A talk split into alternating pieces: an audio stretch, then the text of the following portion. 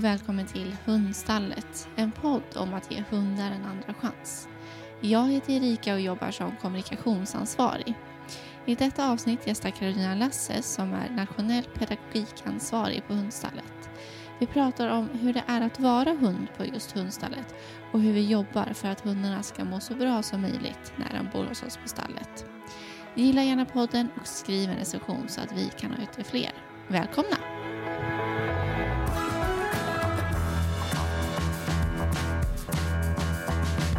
Så, nu sitter jag med Carolina Lasse som är nationell pedagogikansvarig på Hundstallet. Eh, idag ska vi prata om hundarnas vardag på Hundstallet.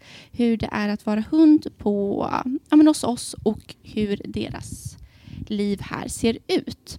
Eh, men jag tänker först får du jättegärna berätta om din roll på Hundstallet. Vad du ja, jobbar med. Vad, vad gör en nationell pedagogik? Exakt. vad gör inte en nationell pedagogik? Nej, jag skojar bara.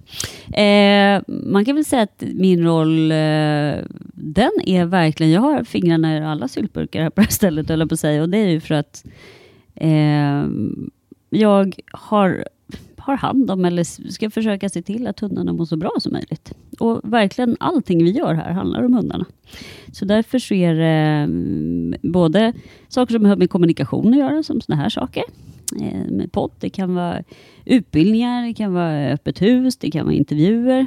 Eh, men framförallt så samordnar jag och handleder arbetet med hundarna. Vilka arbetssätt vi har, vilka metoder vi har. Eh, ja, och försöker då hela tiden säkerställa att vi gör allt vi kan för att hundarna ska ha så god välfärd som möjligt. Och det är ju lite det då vi ska prata om idag, just hur, ehm, hur vi jobbar med dem eh, när de bor här på hundstallet. Ska vi börja med att gå igenom hur en dag ser ut? Lite rent ja, men generellt sett så. Absolut. Man kan väl säga så här att ingen dag är den andra lik här. Så är det ju verkligen. Eh, men i samma sekund som jag säger det så är det också väldigt viktigt att det finns en hel del saker som är sig lik. Att det finns eh, rutiner för hundarna som de kan vila i eh, tryggt och veta. Att det finns en förutsägbarhet. Kanske framförallt för de hundarna som vi har fått in som eh, ja, men, djurskyddsärende där det har varit vanvård. Där man kanske inte ens har fått vatten och mat och kommit ut på promenad och så. Då tycker jag att det är otroligt viktigt att man aldrig någonsin håller på och skapar en oförutsägbarhet med sådana basala eh, behov som måste hela tiden tillgodoses. Så att vissa saker är ganska likadant och sen är det en hel del annat som varierar och som ska det. Och Det som får variera, det är ju det som är på plussidan. Det som är roligt och spännande. Där är det inte lika viktigt. Eh, saker som är att göra någon aktivitet eller få undersöka eller gå med en hundkompis eller vad det kan vara. Det får gärna vara lite hipp som happ. Men de här liksom fasta rutinerna kring mat, omvårdnad och skötsel, de sitter. Eh, det första som händer när hundstallet eh, drar igång dagen, det är ju sju på morgonen som dagen drar igång för hundarna. Då är det dags att vakna. Eh, och det första som händer då är ju att det förbereds eh, mat. På ett sånt här ställe äter ju alla hundar olika saker. En del ska ha uppblött, en del ska ha torrt, en del ska ha blötmat för de är munsanerade, en del allergiska, en del har magproblem, en del, ja du förstår, det är ju väldigt, väldigt olika. Så mycket att hålla reda på, mycket att förbereda. Eh, det är dessutom så att en hel del av hundarna äter mediciner av olika anledning. Eh, de hundar vi får in som eh, har haft ett väldigt eftersatt eh, där man inte varit så bra att ta hand om hunden. Eh, där är det ganska vanligt att det finns eh, medicinska utmaningar som vi måste ta, ta tag i det första vi gör när de kommer hit. Så då kan det vara medicinering eh, på olika sätt. Det här är ju ett ställe som liksom, vi, eh, vi missar ju inget, höll på att säga. Eh, vilket innebär att eh, finns det någonting eh, hälsomässigt man behöver hjälp med, då får man det här. Eh, så därav att det är en del medicinering då och då. Och där i början, visst är det så att vi gör en vad ska man säga, allmän kontroll på hundens status? Ja, precis. Om det är något som har hänt under natten eller liknande. Ja, precis. Det, det vi gör efter vi har förberett de här maten och mediciner, det är att vi öppnar till uteboxen till hundarna. De är ju inne och sover. Och sen är det precis som du säger, vi gör en liten snabbrastning. Och det är inte en rastning som ingår i liksom promenadtiden alla hundar får. De får ju tre ordentliga promenader per dag. Utan det är en liten okulär besiktning. Bara för att se hur, hur dagsformen är. Eh, det kan vara väldigt viktigt när det är hundar som är ärenden. Att man, om det är kanske någon som har kommit in med en skada eller ett medicinskt problem, att vi kan liksom göra daganteckningar och ser exakt hur, hur hunden mår just nu. Eh, men vi har också möjlighet att märka om det finns en, ja, men en hälta eller det är svårt att kissa eller man är väldigt lös i magen eller vad det kan vara. Då har vi liksom koll på alla hundar eh, vid dagens början. Så så gör vi alltid på alla våra stall. En, en, en del hundar vi får inte alltid rumsrena, men väldigt många skulle absolut aldrig kunna tänka sig att göra sina behov, kanske inte ens i uteboxen. Och då är det väldigt viktigt att få en chans faktiskt att rasta sig på morgonen, det första man gör, så att man slipper gå och hålla sig. Sen så har vi liksom rastningar kontinuerligt under dagen. Eh, ja, men sen är det väldigt mycket städ. Alltså en stor del av jobbet som hundskötare är ju, omvårdnad är ju liksom på många olika sätt. Och en av de sätten handlar ju verkligen om att det ska vara fräscht och fint. Eh, viktigt med hygien, både för, liksom, om vi tar rumsrenhet som exempel, så är en av nyckeln till att vara rumsren, det är ju faktiskt att inte behöva kissa och bajsa där man äter, utan att det finns separata ytor och då krävs det att det är fint och fräscht. Eh, städ är en jätteviktig parameter när det kommer till smittskydd. Det är såklart eh, ganska högt tryck på smittor med många hundar på samma plats, så vi har väldigt utarbetade städrutiner eh, varje dag, både innebox och utebox. Sen eh, när städningen är klar, eh, morgonstädningen, då är det matdags. Eh, och många får eh, mat i samband med första promenaden. Direkt när man kommer in så plockar man med sig matskålen och går in och käkar. Så det brukar vara en, en eh, populär, ett populärt inslag på dagen när det är frukostdags.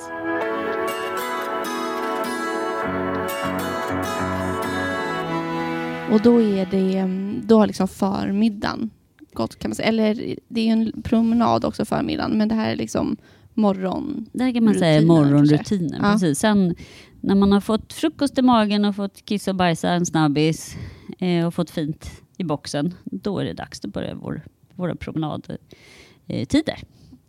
Eh, och hundarna hos oss får en förmiddagspromenad och en eftermiddagspromenad och en kvällspromenad. Och de här promenaderna, vi var inne på det lite tidigare, men de kan ju som sagt se väldigt olika ut beroende på hunden och dess behov. Så, men vad, eh, vad kan det vara för olika promenader då? Alltså, det första som avgör vad det blir för promenad är ju mycket om det finns några hälsomässiga skäl till att man kanske är konvalescent. Man får inte gå så långt eller man ska ta det lugnt och sådär. Det avgör ju lite vad, vad vi kan göra. Eh, men sen så är det en, en eh, det kan hända massor på den här promenaden. En del hundar har ju ett stort eh, liksom, fysiskt behov av att få vara aktiva och då kan det vara saker som att vara ute och jogga eller eh, cykling eller simma, sådana saker, om vädret tillåter. Eh, andra hundar är kanske lite äldre, har inte samma fysiska behov. Man behöver sitta på en stubbe i skogen och lyssna på fågelkvitter och lukta på saker. Eh, vi håller på väldigt mycket med spår, eh, viltspår en stor del. Vi eh, kommer vi säkert återkomma till, men berikning är ju en del av pedagogiken här. Alltså en jätteviktig eh, arbetsmetod, eller vad ska jag säga, egentligen kanske en, en djursyn snarare.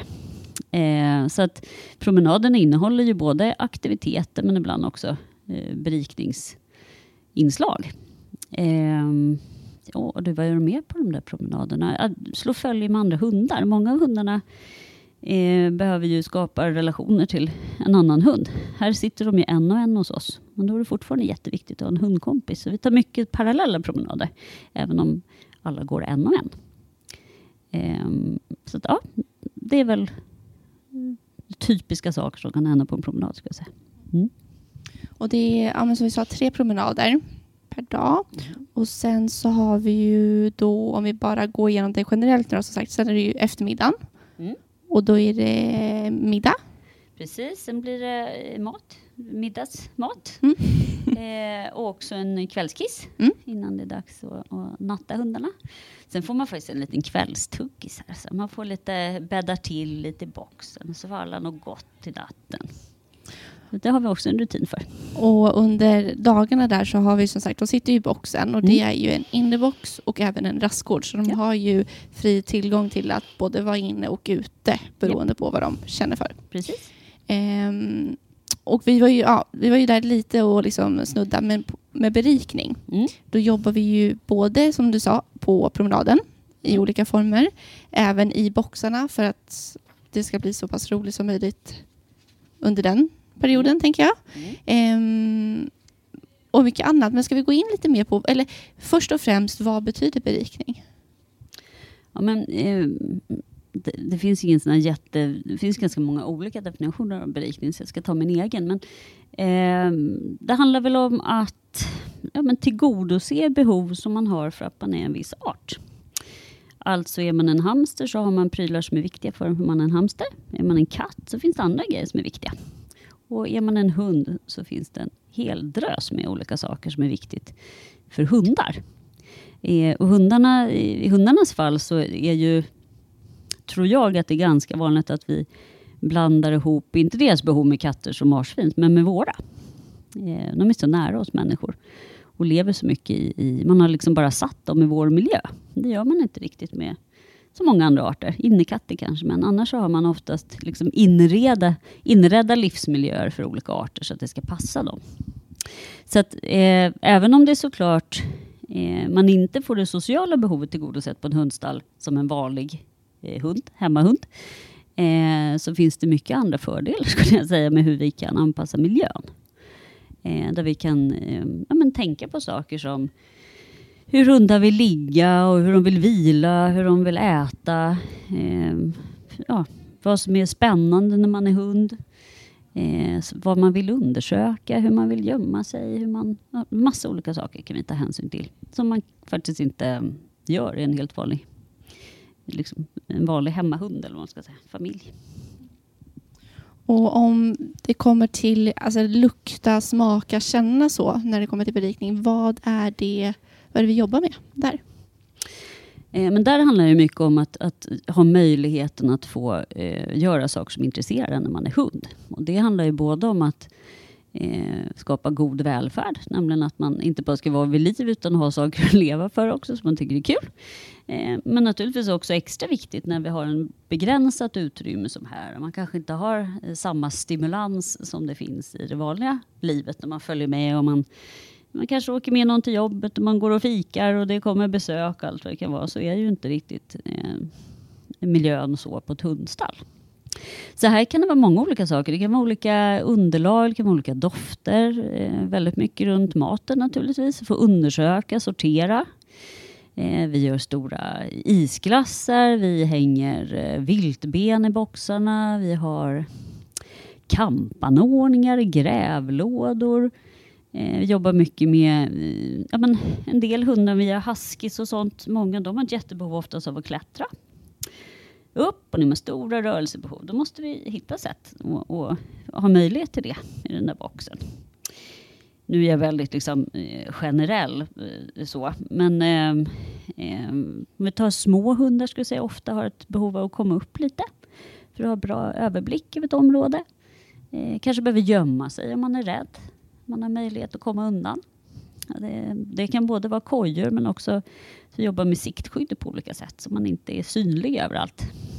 Eh, så att när, man, när man designar eh, livsutrymmen för hundar, då har man ju både lagstiftning att ta hänsyn till. Det finns ju reglerat i, i djurskyddslagen.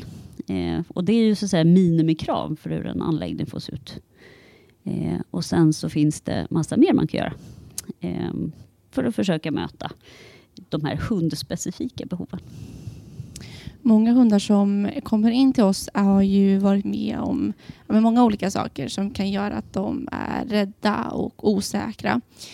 Skulle man kunna säga att berikning på något sätt stärker deras självförtroende? Att de till exempel vågar undersöka någon typ av miljö eller liknande? Att det skulle stärka det på, på så sätt? Eller har, har det någon typ av koppling till det?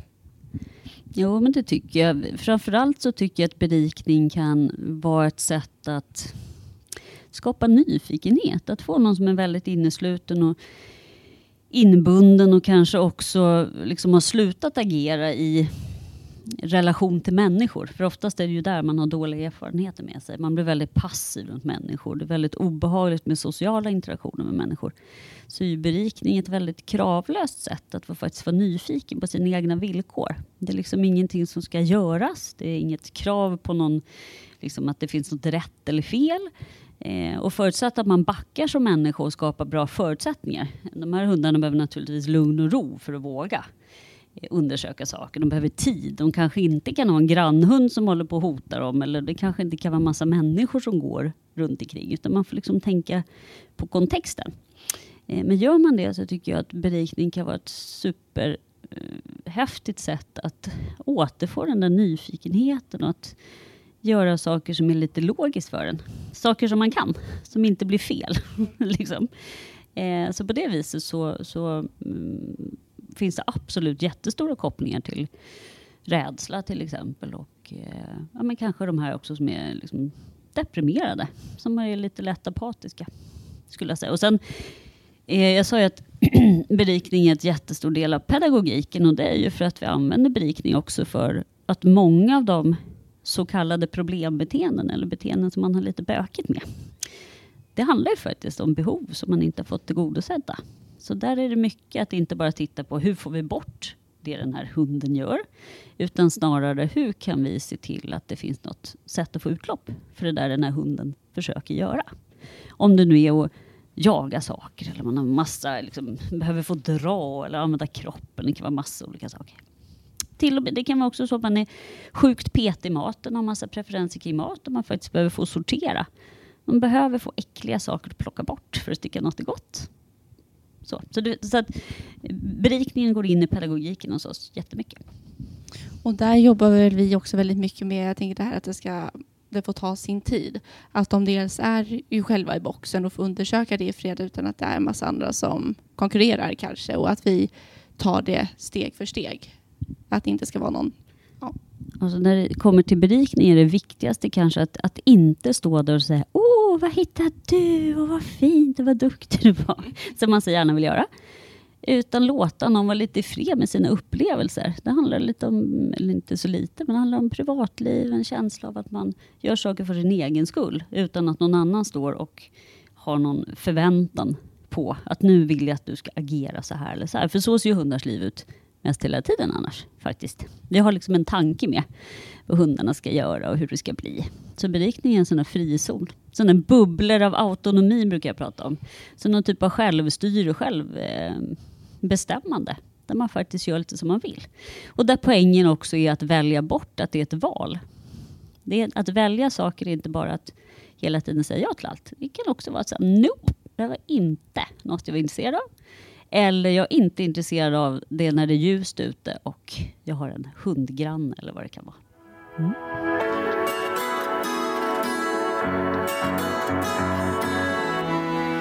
Och det är ju lite kopplat till det här vi pratar just att hundar ska få vara hundar och få ut ja, deras naturliga eh, behov kan man säga. Eh, går vi lite in i det som vi tidigare pratat om att hundstallet är ju väldigt olikt eh, jämfört med ett vanligt hem eh, för hundar att bo på. Hur skulle du säga att hundstallet är, alltså just stallarna i, eh, hos oss, hur är de anpassade för hunden? Eh, I ärlighetens namn så är det lite olika på de olika stallen och det beror ju på att de har olika många år på nacken. Eh, om vi tar eh, naturligtvis uppfyller alla eh, med råge liksom de krav som finns i djurskyddslagstiftningen. Men om vi kikar på Allingsås som är vår senaste anläggning så är det ju både så att eh, vi har eh, anpassat oss efter gällande djurskyddslagstiftning. Men vi har också kunnat ta med oss alla erfarenheter vi har från de andra stallen. Vad är det som funkar? Vad verkar vara extra bra för hundar? Eller vad stressar de? och sådär, När vi har designat utrymmena. Och vi har också kunnat lyxa till oss med saker som eh, ja, men liksom lite, lagt lite extra krut på just det här med valmöjligheter. Till exempel i Alingsås så har halva boxgolvet inne värmeslingor och halva är kallt. Det är en sån där sak som man tycker är det så Ska det vara så viktigt att ha så lyxigt? Men om man tänker på att man är i Newfoundland, då är det inte kul om det är jätte, jätte varmt överallt. Och är man en nakenhund så kanske det blir väldigt, väldigt kallt att ligga på ett kallt golv. Så att, och det påverkar, man brukar prata om något som heter effektiv yta. Ehm, ett bra exempel tycker jag är en hund som är kanske har artros eller är rädd för hala golv. Alltså någon som inte gillar att ha dåligt fäste. Och så har man hala golv hemma. Och så har man två mattor. Då kanske de där mattorna är de enda ställena där man tycker att man kan vara. Och då är inte hemmet så stort plötsligt. Och på det viset, så genom att eh, ge eh, hundarna olika valmöjligheter, att man kan ligga högt, man kan ligga lågt, man kan ligga svalt, man kan ligga varmt och så vidare, så har man mycket, mycket större chans att kunna matcha behov och gör att man inte får den där, de där små öarna, helt enkelt. Mm. Men jag tänker om man lyssnar på det här då och har hund hemma. Vad är det, alltså hur kan man vara uppmärksam på det? Vad är det man ska tänka på så att det inte blir den här begränsade? Finns det något man ja, ska se upp för? Mitt allra bästa tips är att låta hunden eh, vad den vill. Eh, så att man inte har en bädd som det är där man får vara. Och vill man, det är ju inte alla som vill ha hundar i möbler och säng, som jag tycker är, är härligt. Eh, men att bara ha väldigt många olika liggplatser. Och tänka på, jag brukar skoja och säga, eller skoja, det gör jag verkligen inte, det är fullt allvar. Ner på alla fyra och eh, i den höjd din hund är. Och så kikar du på ditt hem därifrån. Då kommer man märka vartifrån det drar, vartifrån eh, man syns alldeles för mycket, vart man inte ser ut. För det är ett helt annat eh, perspektiv faktiskt. Eh, och sen handlar det mycket om att skapa massa olika valmöjligheter. Man ska kunna krypa in och gömma sig, man ska kunna ligga högt, man ska ha saker att bädda med. Men det ska inte vara fluffiga täcken överallt, för tänk om man är varm, då vill man ligga svalt. Eh, det kan också vara såklart att se till att det finns ben att ta när annan faller på, att det finns leksaker. Eh, att man får vara med och undersöka saker. En enkel grej som att få sticka ner nosen i matkassarna när man kommer från, från affären. Ehm, så att egentligen så enklaste sättet för att svara på din fråga det är att ha så lite förbud som möjligt hemma. Och ge sin hund så stort psykiskt utrymme som möjligt. Nämligen att hunden vet att det är tillåtet att agera. Det är tillåtet att vara nyfiken, ta för sig, buffa, knuffa, kolla, vad det nu kan vara. Och därmed inte sagt att man behöver vara fullständigt High Chaparral, det gör man som man vill, men man kan komma det kan man göra på så många olika sätt. Men att, att känna sig fri att utforska sitt, eh, sin miljö, det är väl liksom det absolut viktigaste. Då finns det ju betydligt mer saker än om man har en bädd som man ska ligga. Vad skulle du säga är målet med en hunds vistelse på hundstallet? Vad är det vi vill att hunden ska uppleva kan man väl säga kanske? Eh, vi vill att de ska ibland för första gången i sitt liv få landa någonstans och känna att man är trygg. Det skulle jag säga är det viktigaste. Att man är Nej, men att man får förtroende, tillit, man känner sig trygg med alla människor man möter. Eh, att man känner sig förstådd och lyssnad på. Eh, att man får hjälp och stöd när man behöver. När man har utmaningar i tillvaron som man tycker är svåra. Hundmöten eller människor eller hantering eller vad det kan vara. Att vi stöttar och ser det och försöker skapa möjligheter för att det ska funka. Eh, att vi har ett jättestort mått eh, acceptans. Att vi faktiskt är intresserade av att lära känna hundarna vad är de för några? Inte hur de ska bli, utan vem är du? Och för en del av de hundarna som kommer till oss är det ingen som någonsin har funderat över det. Så det kan vara super, superviktigt bara det. Och sen handlar det också om stimulans såklart. Att bygga, du var inne på så här självförtroende, men också, jag är lite mer dramatisk lagd, så jag skulle säga tjatande med saker att leva för. Eh, nej, men att faktiskt få göra saker som är kul, det är ett mycket bra sätt att bli på gott humör, på säga. men det är både för hundar och människor. Eh, så det skapar meningsfullhet i, i vardagen. Och när man får, får till de där komponenterna, då brukar man kunna må så pass bra som man fungerar bra. Eh, och då är det dags att hitta ett nytt hem. Eh, och då kan vi göra medskick till det hemmet. Eh, och se till att vi hittar ett hem som vi tror är, kan erbjuda allt som den här personen, individen, eh, behöver. Mm. Och det har ju vi också möjlighet, alltså tack vare alla givare, att vi har möjlighet att ha dem här tills vi lär känna dem och faktiskt veta vilket hem som skulle passa dem. För det är som du säger, det tar ju ett tag innan de också öppnar upp sig och faktiskt att vi kan lära känna dem. Många som kommer hit är ju avstängda och att ja, man inte ser någon sida av dem ännu, tänker jag. Absolut. Eh, och så vill jag ändå alltid påpeka och påminna om att vi har helt, massa helt vanliga hundar också, som inte har varit med om massa jobbigt. Det, det blir gärna så att man tar upp eh, ja, men de hundar man möter som har haft det svårt. Men vi har en hel del helt vanliga hundar också, eller vad ska jag säga, som, som går ganska snabbt att liksom ja. omplacera. Men en del hundar av olika anledningar behöver längre tid på sig.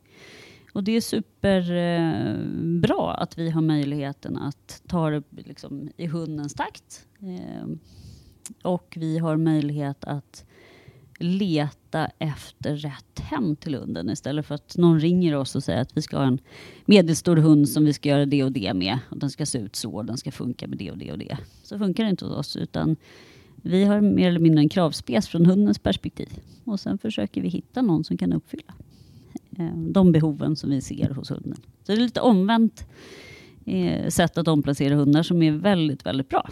Ja, utifrån hundens mm. bästa. Verkligen. Mm.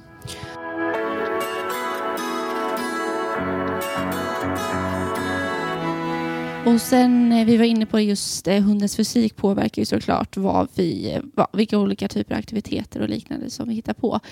Det här ja visst är det så att de har, det är ju veterinär, dels såklart när de kommer in, att det är veterinärbesiktning, men sen är det väl lite generellt och kanske beroende på hund, men att det ändå är under tiden att man är, eh, alltså tillsammans med veterinär kollar upp hundens hälsostatus. Så är det absolut. Ehm, om det är ett ärende som kommer till oss så är det ju alltid en inbesiktning som man gör till länsstyrelse eller polis. Då. Ehm, och, ehm, men även då om det är en privat eh, omplacering så börjar alltid inskrivningen med att man gör en, en hälsokoll eh, hos veterinären. Och det är ju för att det här med hur man mår och hur man beter sig, eh, det är väldigt starkt kopplat till, till ja, medicin eller liksom hur man mår rent eh, fysiskt eller medicinskt. Eh, otroligt viktigt att hela tiden ha koll på att det inte finns sådana parametrar som gör att det blir kämpigt för hunden. Eh, och naturligtvis är det också för att en del av de hundar vi får in har ju ett ganska stort lidande med kanske ruttna tänder och sådana saker som faktiskt ingen har märkt. Så det är en hel del munsaneringar är ett sådant exempel på.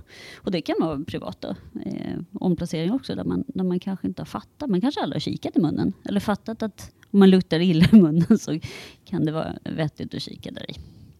Men sen är det ju så att vi har eh, skitduktiga hundskötare som hela tiden lägger märke till saker också. De är ju såklart jätteduktiga på att se när någonting avviker. Eh, och det är allt från beteendeförändringar till eh, konstiga rörelsemönster, sådana saker. Och då har ju vi egna veterinärer på våra stall, eller två av dem i alla fall. Eh, stallet i Skåne har goda veterinärsamarbeten så att de hundarna får precis lika mycket koll de också. Men då har vi liksom en möjlighet att att skicka till veterinären. Vi har också ett, ett eh, rehabteam med sjukgymnast så vi har möjlighet att eh, ja, följa upp och hjälpa till med rehabilitering av olika skador eh, eller operationer. Och det är också en del av vissa hundars svar det här just rehab. Eh, att vi har, eh, I Stockholm har vi ju då en väldigt nära. Eh, hur ser det ut i de andra stallen? Har vi, ehm. det är väl närheten där va? Ja, där är det lite olika. Eh, där har vi ingen som är precis vägg i vägg som vi är här. I Stockholm har vi så lyxigt, vi har också en sjukgymnast som kommer på plats eh, och går igenom. Men eh, det här, det här liksom rehabtänket och att, inte, att vi, vi ska vara så effektiva som möjligt med att se till att hundarna får hjälp eh, och kan bygga hälsa och, och hålla. Det är någonting som eh, kommer bli likadant på alla stall.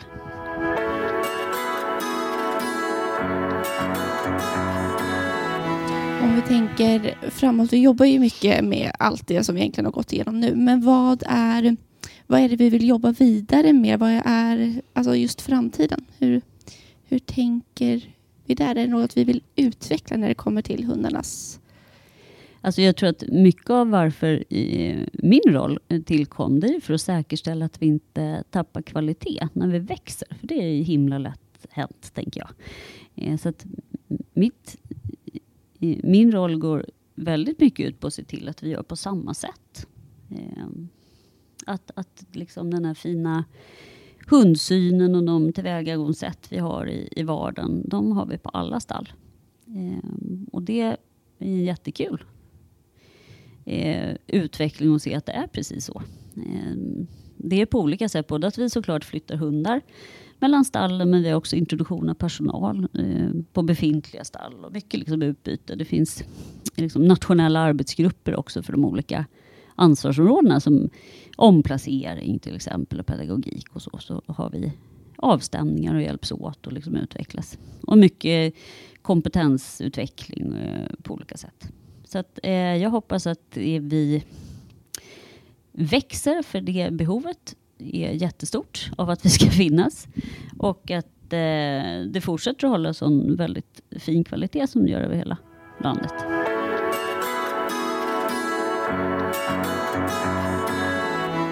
Eh, nu har vi pratat om hur hundarnas vardag är på stallet, men mm. vi har ju också jourhem mm. eh, dit hundarna kan vara under en längre period eller under en helg. Ja. Vad, eller berätta mer om hur vi jobbar med jourhem. Jourhem fyller ju en jätteviktig funktion. Jag skulle säga att eh, framförallt tre eh, delar som är viktiga för oss med jourhemmen. Det ena är när vi får in ensamma valpar som är för små för att vara på stallet. Eh, jag hade nyligen innan en Sivan på stallet som, som var 8-9 veckor när hon kom till oss tror jag. Och inte hade något kullsyskon. Och det är en, då är man alldeles för liten för att vara på ett hundstall. Så då är jourhem eh, den lösningen som behövs komma till för att vi ska kunna hjälpa. Eh, det är en gång när det är viktigt. En annan gång är ju de hundar där det faktiskt är en för stor påfrestning att vara på ett hundstall. För sådana hundar finns det. Eh, och de hundarna har vi då möjlighet att sätta jourhem istället. Eh, så att vi fortfarande kan hjälpa dem. För allting handlar ju om vi ska ju naturligtvis inte ha hundar som lider och är på ett hundstall. Det är fruktansvärt. Sen kommer det alltid finnas mer eller mindre stora påfrestningar för olika individer. Men det får aldrig vara så att man känner att det här är ett lidande. Utan då är det jourhem som gäller. Det tredje är faktiskt att jourhem ger oss en chans att eh, utvärdera hur hundarna funkar lite grann i hemmiljö eller olika liksom, stadsmiljö eller på landet eller vad det nu kan vara för någonting. När det kommer besök. Eller. Och inte så att vi chansar och liksom, nu testar vi och ser hur det här går. Men det är ändå liksom, man kan få en fingervisning om hur, eh, om vi har tänkt oss en viss, liksom, visst område eller eh, man ska åka tunnelbana. Så har vi liksom en möjlighet att testa det innan. Så vi känner oss att ah, det här tror vi på. Eller nej, det var ingen bra idé. får vi tänka om. Mm. Så jourhemmen är super, superviktiga. Mm. Sen är det inte bara vi som är anställda som jobbar utan vi har även eh, volontärhjälp, alltså volontärer ja. som kommer hit och eh, jobbar med våra hundar. Ja. Eh, vad, vad gör de? Alltså vår eh, verksamhet bygger ju inte på volontärskap överhuvudtaget. Så det är ju så att har vi inga volontärer så får hundarna precis liksom, all den omvårdnad de ska ha och promenader och så ändå. Däremot så är volontärerna är ju en möjlighet att ge hundarna liksom lite extra. Det kan vara hundar som Eh, när vi har valpar som behöver väldigt mycket social kontakt. Eller bara möjlighet att eh, få komma ut på en ännu längre promenad eller göra liksom en dagsutflykt. Det kan vara massa olika saker. Så volontären är ju guld. Det är ju en möjlighet att verkligen sådär sätta guldkant på tillvaron. Och få också lite mm, ja, men variation i hur dagarna ser ut. Eh, skulle jag säga. Och, och också de här hundarna som kanske ja, men har ett större behov än andra av att man är i boxen och hänger och liksom pratar, kelar. Ja. Umgås. Ja, mm. precis. Sen eh, utöver det arbetet så har vi en annan väldigt viktig del i eh, hundarnas vardag och det är ju träningshallen ja. eh, som vi har på våra stall. Vad, eh, vad, vad hittar vi på där? Ja, vi har ju lite olika möjligheter på de olika stallen. Eh, både liksom hur närmiljön ser ut och hur eh, vad vi har för, ja, hur lokalerna är byggda. I Stockholm har vi ett eh, träningsrum där det är typiska saker som hänger här, händer här kan ju vara men nosework eller olika liksom, balansövningar, en del rehab. Kan också vara faktiskt bara få hänga med när någon käkar lunch. kan man också få göra i träningsrummet. Eh, det kan vara hänga och dingla en springpool. det kan vara, eh, vad heter det, nose, ah, det kan vara otroligt mycket olika saker. Eh, och här har vi också en, en eh, rastgård som inte är vår men som vi liksom har tillgång till eh, nära stallet. Så hundarna får röja och, och sträcka på benen. Sen i, eh, i anläggningen i Staffanstorp så har vi ett jättestort eh, träningshus kan man säga. Stor träningshall. Där det finns alla möjliga eh, olika saker att göra. Eh, agility och, och nosgrejer och kroppskontroll och rehab och eh, massa olika saker. Och vi har också två stycken rastgårdar. Eh, Sådana större rastgårdar som man kan springa ut i. Eh, sen i Allingsås så finns det ett stort hus, en, en, en stor träningshall med alla möjliga saker också.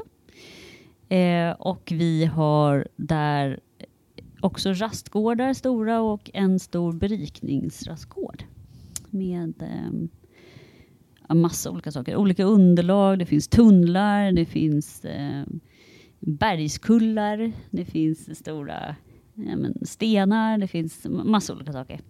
Eh, som hundarna kan undersöka och springa runt och ha kul. Ser ut som en rolig lekplats nästan. väldigt härligt och otroligt roligt att se hundarna där. De har jätte, jättekul. Och det är också väldigt lyx att faktiskt där kunna släppa dem lösa. Eller många av dem i alla fall. Att de får springa av sig. Ja, jätte, jättebra det. Super, superbra. Mm. Eh, men så jag skulle säga att vi har goda möjligheter till att få... Ja, men jag skulle säga att våra hundar har ett, ett, ett liksom, innehållsrikt liv. Mycket som händer. Mycket stimulans som händer. Eh, betydligt roligare än många, många liksom, ja, familjehundar har tror jag faktiskt. Det händer mycket här. Ur, ur en hunds perspektiv så är det mycket grejer här som intresserar en. Så är det ju faktiskt.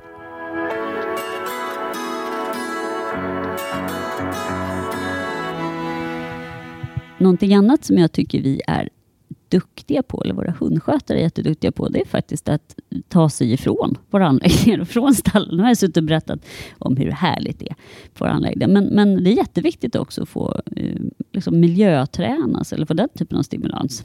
Eh, det är ju också någonting som bygger relation väldigt mycket skulle jag säga. Att ta sig an utmaningar tillsammans. Både att förlita sig på en hundskötare man litar på, men ibland också att man är en hundgrupp som gör saker. Det finns inget som förenar så mycket som ett yttre hot, brukar jag säga. Det bästa som kan hända är att de hittar en gemensam fiende, en hund som står och skäller på dem. Då brukar de bli supertajta och gillar varandra extra mycket.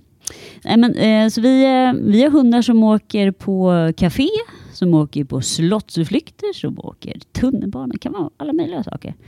Eh, och det är viktigt både för att eh, få en, lite ombyte i vardagen och få miljöombyte. Men också som en del i en utvärdering och se vad som funkar. Och i vissa fall öva på saker som vi ser eh, är en utmaning. Eh, så jag skulle inte säga att vi liksom har, vi har inte rigorösa träningsprogram där vi försöker förändra hundar. Däremot så försöker vi att utveckla hundar och se hur vi kan eh, ja, men hjälpa till och stötta olika sammanhang så att det funkar bättre. Så att det kan vara en del av eh, en vardag lite längre fram ta det, när man kommer till hundstallet, vad önskar du då att hunden får uppleva? Ja, men jag tror framför allt att någon lyssnar på en. Att, att, det, att man får vara med och bestämma över vad som händer med en själv. Att inte bara någon gör massa saker med en. För det är så himla många av de hundarna som vi får in som har varit i olika situationer där de inte har kunnat påverka vad som händer med dem. Så det är liksom nummer ett. Det vill jag att de ska känna. Jag vill att de ska känna att alla är snälla, vänliga, trygga, välvilliga. Eh, gör absolut allt det de kan för att det ska bli så bra som möjligt för olika individer utifrån deras behov. Och sen att de ska få göra saker som intresserar dem, att det ska vara spännande och kul. Att det, är liksom, eh, ja, det finns stimulans i, i tillvaron här och att det är saker som gör att man lite glatt undrar, oh, vad ska hända nu? Samtidigt som man ska känna sig trygg då och gå och vila och sova och alla de sakerna. Och jag, eh, min bestämda uppfattning är att vi har väldigt mycket hundar som mår skitbra hos oss, trots att de är på ett hundstall. Vilket gör mig jätte, jätteglad. Mm. Och mycket av det här eh, filmar vi ju och lägger upp på uh, Youtube Absolut. och även Instagram och Facebook. Mm. Så där får man följa oss. Och sitter man nu och, och lyssnar och har en hund där hemma så kan man verkligen låta sig inspireras av mycket av det vi gör, Mm. eh, tycker jag. Och plocka Ja. med det i hundens liv. Det här med, Eh, med medbestämmande och stimulans och saker som intresserar en. Och vad det, är. För det finns jättemycket mer eh, vi som lever med hundar kan göra för att intressera oss för eh, vad hundar tycker är spännande.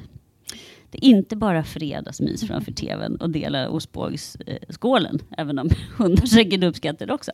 Men man behöver också få rulla runt och gräva, undersöka äckliga saker som inte du och jag vill äta. Och ja, sådana saker som är typiskt hundprylar. Superviktigt. Väldigt viktigt. Mm. Tack för att du gästade podden. Tack så mycket.